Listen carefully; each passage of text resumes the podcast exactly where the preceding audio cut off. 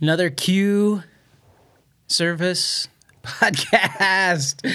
Uh, we uh, we had a service where we asked uh, several people in our community, five people in our community, to to share an insight of their life, uh, share an experience story, and then follow it up with a powerful question. And uh, we're broadcasting those, and super excited about what Scott said. So Scott has been a part of the Corner Church Uptown community. He said for like two years, which seems like really long. um, but uh, he he represents an answered prayer in my life, and uh, I think it's pretty cool when you pray for something for a long time, uh, and God provides in tangible ways through people. What did you pray for? I hate saying it because I, I, I have mixed feelings about it.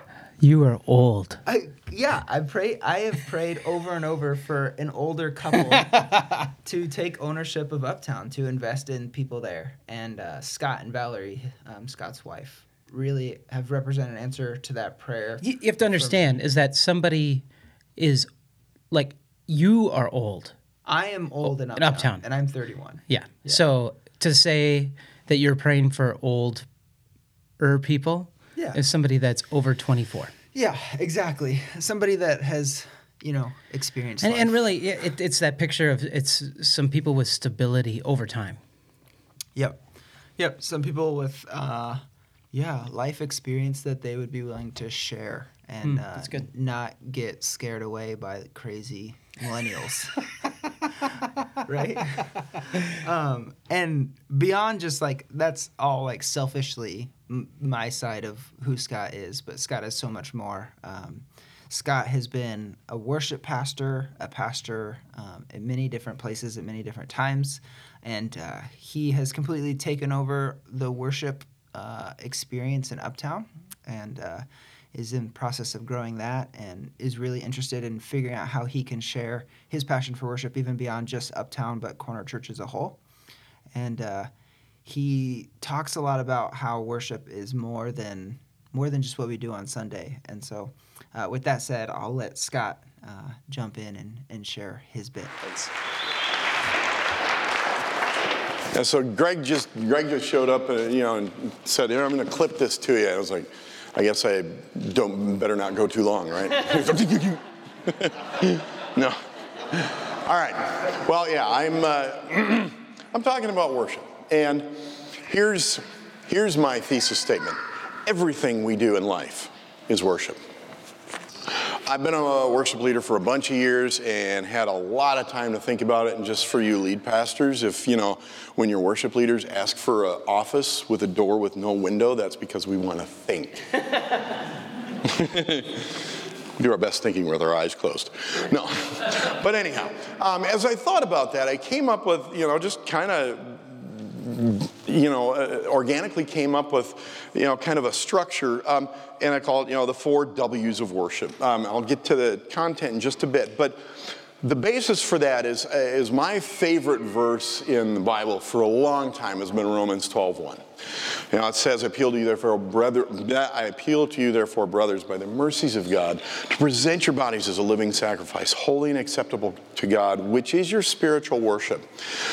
Um, this word worship shows up in the Bible about 250 times. So it's, you know, it's important that we know what it means.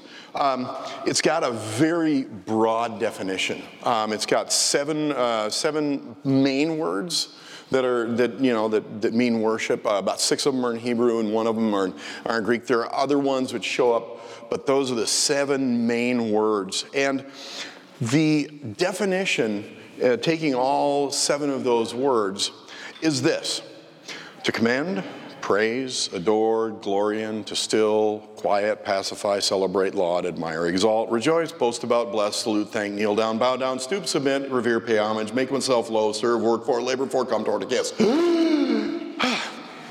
so, based on that, um, this is this is where I came. This is kind of where I fleshed out that that four the four W's of worship. The big W, the first big W, is all of life. Everything we do in life is something that we you know we do these things um, for all kinds of stuff. So that's the first big W. And then little w worship is then what happens, you know, when we gather uh, together in, you know, in church settings. So coming down to that level where we're gathered together, the big W worship there is everything that happens in the service.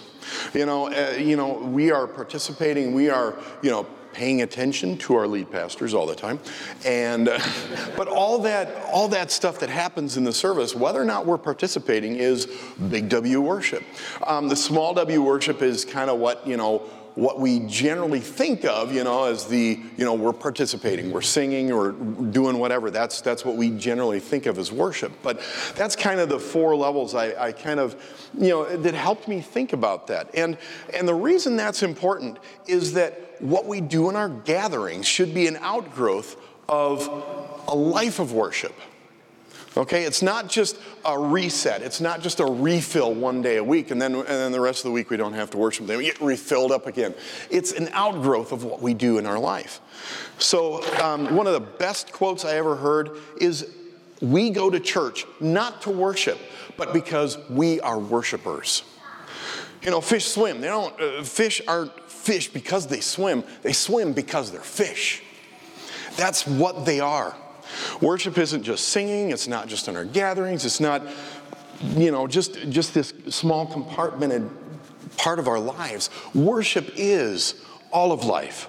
Worship is not a choice, it's, it's our life, and, and all of our life is worship. The question isn't really whether we worship, but what we worship. What do we commend, praise, adore, glory, and to still, quiet, pacify, celebrate, laud, exalt, rejoice, boast about, bless, salute, thank, kneel down, bow down, stoop, submit, revere, pay homage, make oneself low, serve, work for, labor for, come to our kids in our lives. Every single thing we do is an act of worship to God, money, power, love, people, sports, the Vikings. Um, no. but that means that every thought, word, and deed is an act of worship. So, here's my question. As you reflect on your day to day, coming and going, ordinary, everyday life, what things sneak in and steal worship away from God? What promises do they lure us with? Why do we fall for them over and over again? And how do we go about realigning our worship with this new understanding? There you go.